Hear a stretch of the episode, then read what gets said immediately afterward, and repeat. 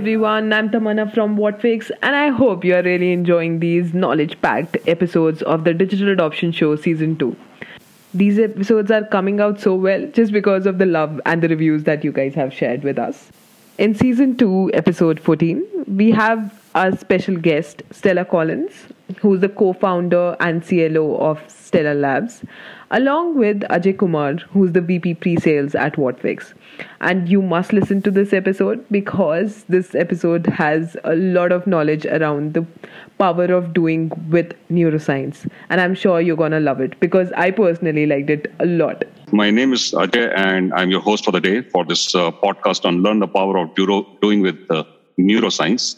Now, what exactly do with neuroscience is something that we'll discuss with Stella Collins. I have Stella Collins with me, who has written a critically acclaimed book on neurosciences for learning and development. But before that, allow me to introduce myself.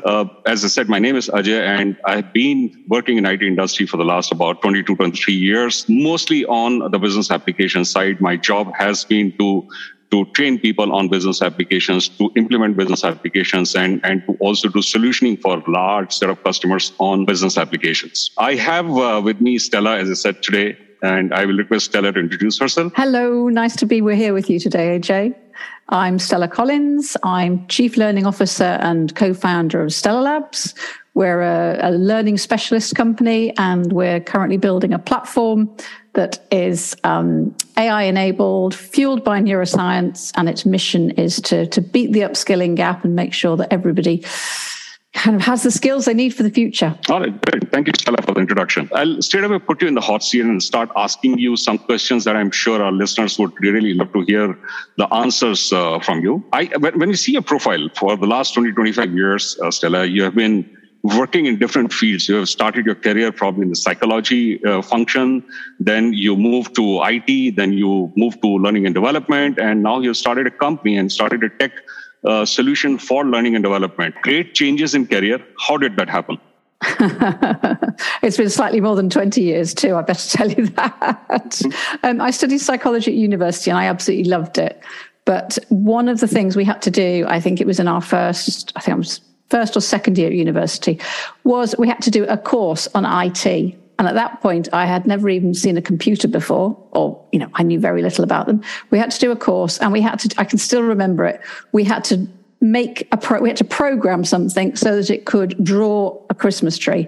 And I thought, this is so stupid and pointless. I've got much better things to do with my time.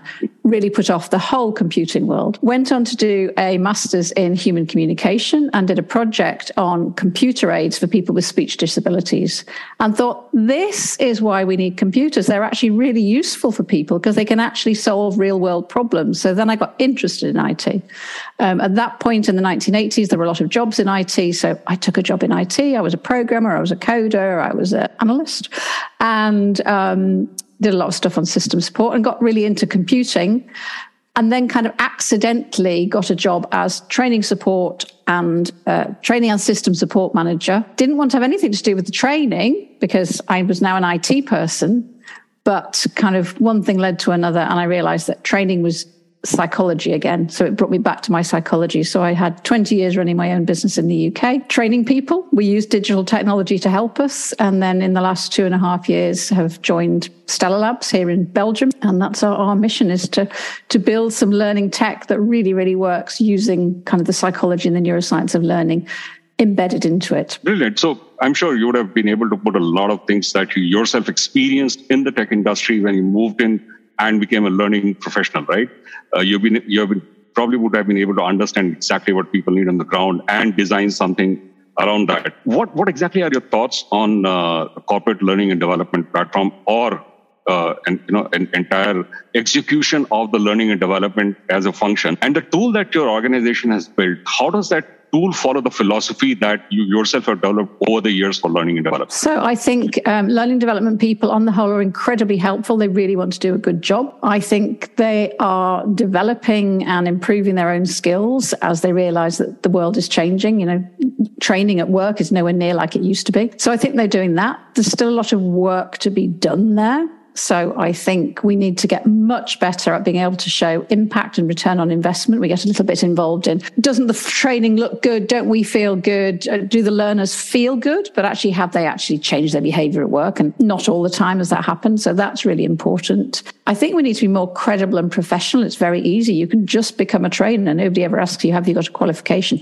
Or you can do it without a qualification. So I think not necessarily needing more qualifications, but I think we need to be more professional about it. And I think that's where having an understanding of the science of learning can add to that credibility and professionalism. We need to be much more connected into the business, because gone are the days when learning and development kind of sat in an ivory tower and could create content and just hope that people wanted it, or create courses and just hope that people would choose them, which did used to happen. We need to be part of the business, and I think we need to involve the business much more in the whole concept of supporting people. I mean, learning is all about performance, really. It's about, can people do their jobs more effectively, better, with more joy? And I think that's where we need to be, is how can we facilitate that to happen within the organization without it necessarily having to be us that has, control and influence over it all the time. So I think that's really good. And we need to stop wasting time on things that don't work. So we need to make sure we're focusing on things that do work. And then you did ask me a question, how does our platform do that? That was a very good question. Because we've built our platform really thinking about what is, how does learning really happen for people? People, first of all, need to be motivated. So our platform is built with nudges built into it so people feel motivated. Learning is a journey across time. So we're not just coming along and going, here's some content, here's an event. Hey, presto, you've got it. We support people through a learning process, which involves some information, some guidance, but also people need to then, kind of experiment with that to test and feel comfortable with it. They need to practice, and our platform supports them in practice, and it supports them getting feedback from managers or peers to say, well, actually, you practice that thing and actually you look like you're doing pretty well. You're actually implementing those skills in the workplace. And this kind of idea of transferring learning, from the training classroom into the workplace.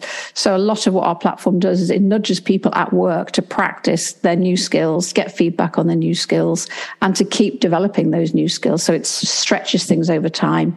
And then it's very much designed with, a really smart algorithm to actually support people both with retention of knowledge, but the retention of skills, so kind of spaced practice is part of what's built into it. Okay, so let me get this straight if I understand it correctly. Number one is experiment. Experiment with different ideas, experiment with probably different ways of delivering trainings. Number one, AJ, is actually get motivated first. Yes, of course. Have people motivated, because unless they're motivated, and they have to be kept motivated through that process. Because learning, there are times in learning when you can feel really frustrated. I spoke to somebody yesterday and she said, I'm so stuck. I've been learning, I'm living in the Netherlands, I'm living in Belgium, so we're learning Dutch. I'm so stuck because I'm not learning anything new. Now she is, but she's kind of reached a plateau. So she's right now feeling frustrated. So she needs something to keep her going, to get her through to that next part of the journey. So motivation is always, for me, one of the first things to think about. Absolutely. Completely agree with you. So motivation, experimentation. Yeah. Ensure that it is outcome-based. It is not just another activity or task that you're delivering. It is outcome-based, and the outcome should be measurable. And yes, of course, as usual, have fun while doing it. Indeed. It should be enjoyable. Yes, it should. So you should feel like you're making progress. Is this what your book also talks about? Can you tell me something about it? Indeed. So yeah. So the book is, it's kind of a lot. The reason I have this new role, 2.5 years in now, is because my co-founder discovered me by reading my book. And my book is about the science of learning. So it is, it's heavily scientific. But for me, it's important that what does that mean? If we understand how we learn, what's the practical application of that? So the book is very practical. It's kind of, this is, if neuroplasticity is the way we learn, then what does that mean for us in our jobs as L&D, whether we're trainers or designers, whether we're delivering or we're kind of supporting learning? What does that mean for us? So it's science, very science-based, but the science is explained in a simplish, fairly simple way. It's not too in depth, but I kind of lead people on a journey. So they, get a bit at the beginning and then they build on it. And then it's all about, so what does this mean? What does this mean we need to do in our real jobs of trading, whether that's trading digitally, whether it's face-to-face, whether you're designing e-learning, it's practical. Brilliant. Let me try to make it slightly more heavy. In the modern enterprise, where do you see the learning and development function sitting? It has traditionally been, at least what I have observed, is a lot of times part of the HR function. Is this where it sits, or do you see something else for the learning and development function? I think it shouldn't sit within HR, and that's I think it traditionally sits in HR because I think both HR and L&D have evolved to be different. And I'm not an HR specialist by any stretch, but I think HR now is very much involved in kind of the experience of being at work. You know, are you getting paid well? Are your rules and regulations right? It's a more transactional process, I think, HR.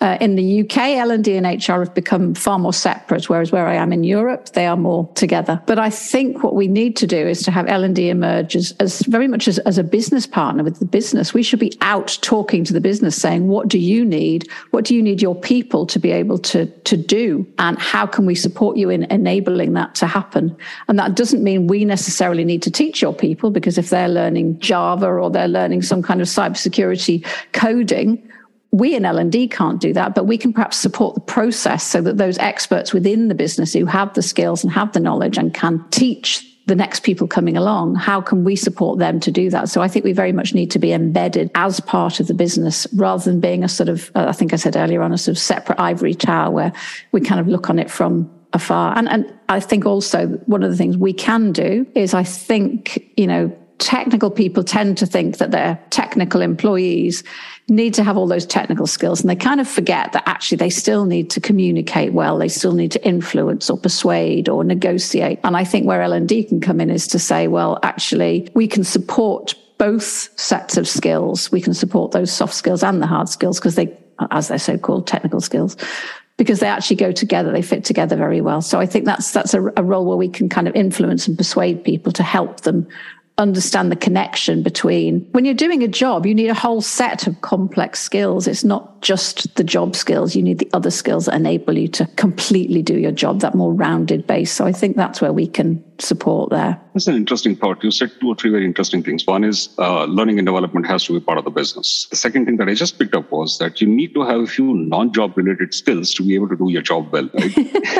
Yeah. And I find that very, very interesting. And you probably have answered most of this, but still want to very specifically ask you, when you say become part of the business, how do you see learning and development becoming part of the business? And more importantly, not just influence the people on the field, but how do you also influence better outcome from the people who are in the field through learning and development? I think the first thing we need to do is to stop taking orders. And you hear this a lot in L&D that, you know, in the past, a manager comes to you, or a team leader, or, you know, an organization head comes to you and says, you know, we've got all these people and we think they need to learn X, Y, or Z.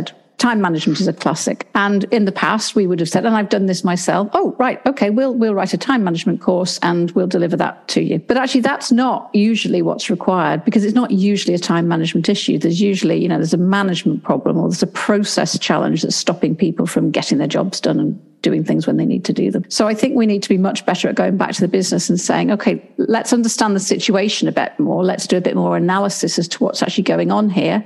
There'll be some elements where, you know, you can change a process, or there'll be some elements where you may need to change some people, or there'll be some elements where, you know, training will actually help people. And I think we need to get much better at identifying where is training the answer and where is it not the answer.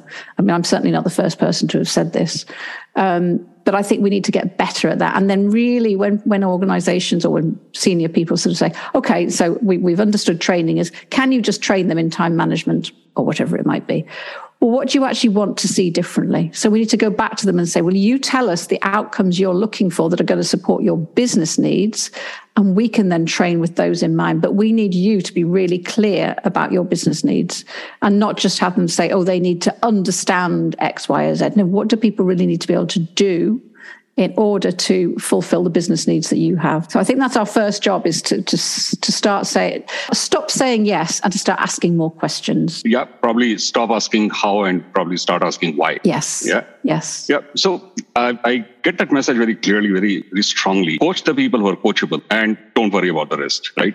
Probably. But having said that, look, you're probably transforming your years and years and years of experience of learning and development into technical solutions. So let me ask this.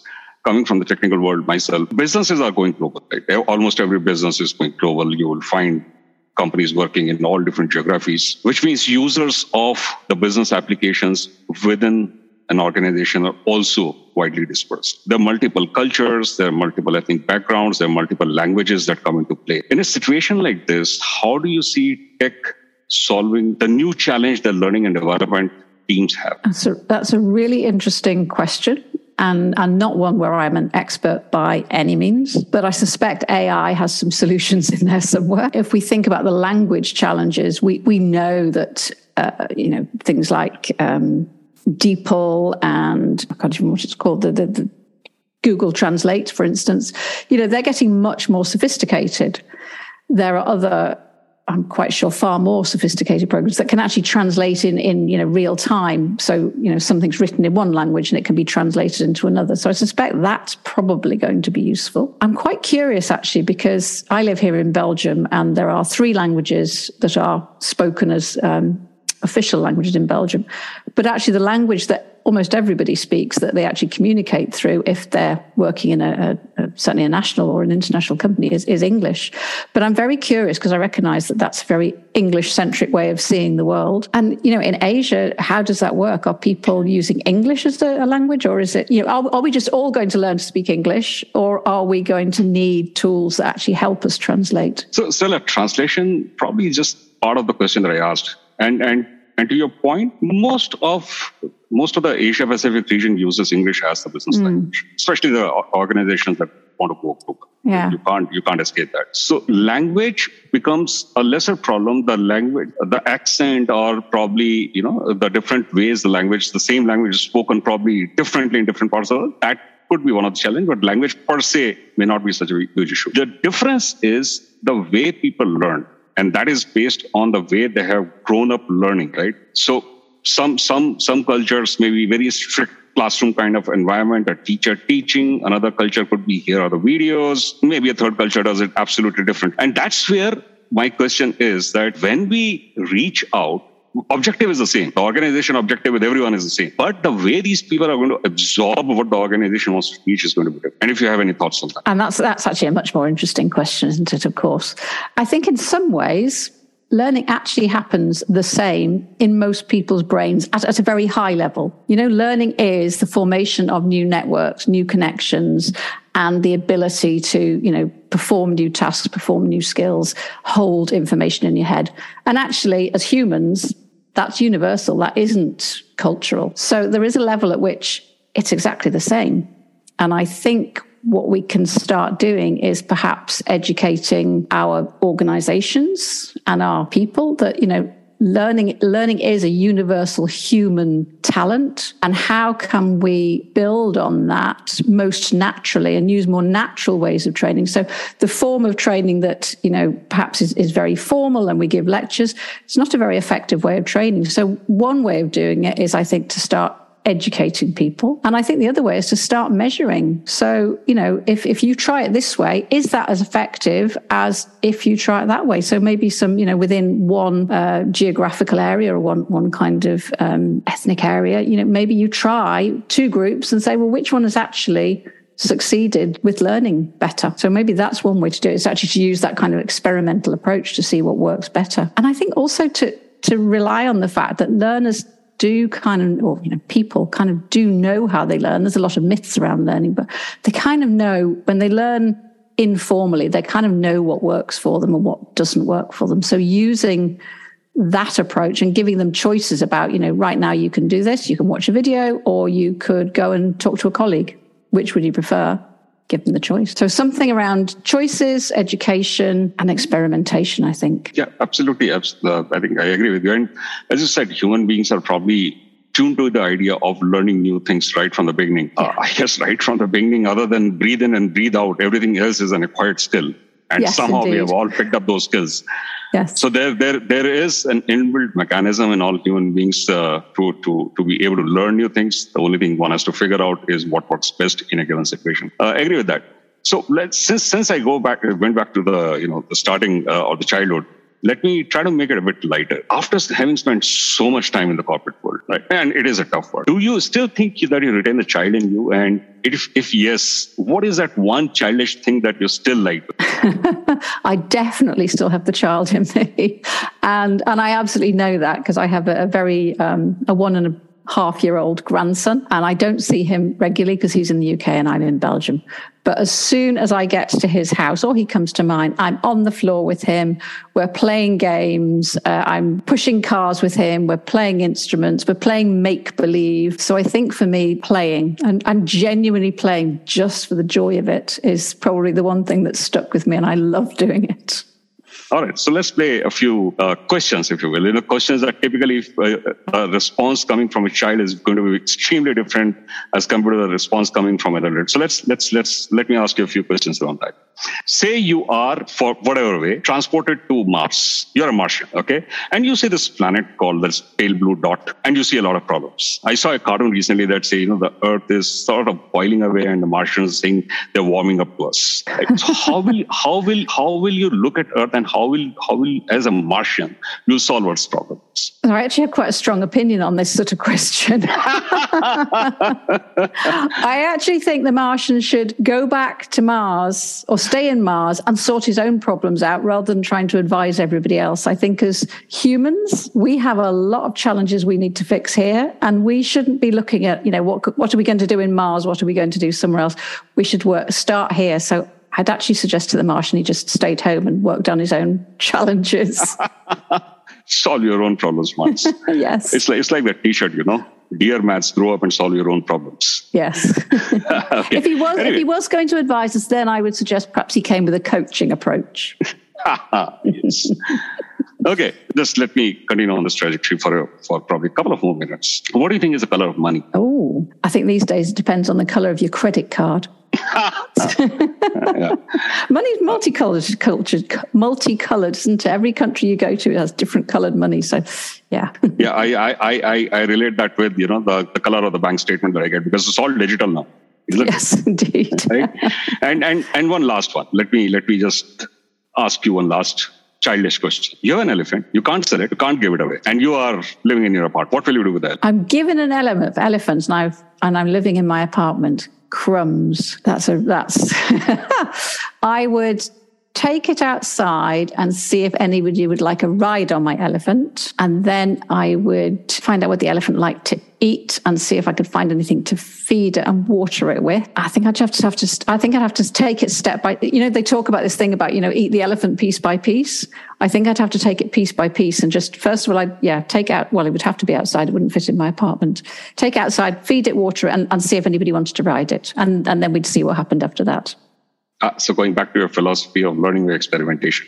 Yes, indeed. By the elephants love bananas and sugarcane. Okay, probably quite hard to get hold of sugarcane in Belgium, but I know we can get hold of bananas. So it's coming to the supermarket with me. All right.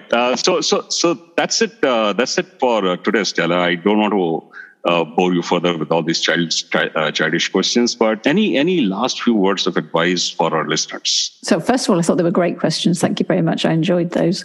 Further advice, I think just be open to experimentation, be open to ideas, and always, in terms of thinking about learning, think about it from your learner's point of view. What is it they need? And what is it in kind of linked to them? What is it the organization needs? So what does your learner need to be able to do? And how can you best help them achieve that? All right, brilliant. Thank you much. Thank you very much, Stella. For me, of course, it's not that in the last 30 minutes I've become an expert on the process. But for me, a few very critical takeaways are that, as you said, have the right intent to figure out what the learning outcome has to be. Learning for the sake of learning is irrelevant. Figure out what you want at the end of it, right? Mm-hmm. And with that, figure out an experiment, with different ways of delivering that learning to users or people and see what works best for a given therapy. So these are, for me, the key learnings. Stella, really appreciate your time. Thank you very, very much for sharing your wisdom and sharing your experience with us. I'm sure I'm going to get grab a copy of Neuroscience and go through this, because I also have to manage teams and I have to figure out how to coach and how to train them. So I'm going to grab a copy of that and see how I can use some of the things that you said in that. Thank you very much. Appreciate your time. Thank you very much. It was a pleasure to talk to you. Oh, wow. Such an amazing episode. I never realized there's a science behind learning in an organization as well. Thanks a lot, Stella and Ajay. This episode was quite a fun. Thanks a lot, our listeners, to listening to this episode. And stay tuned for more such episodes. And do share your reviews with us. Yeah.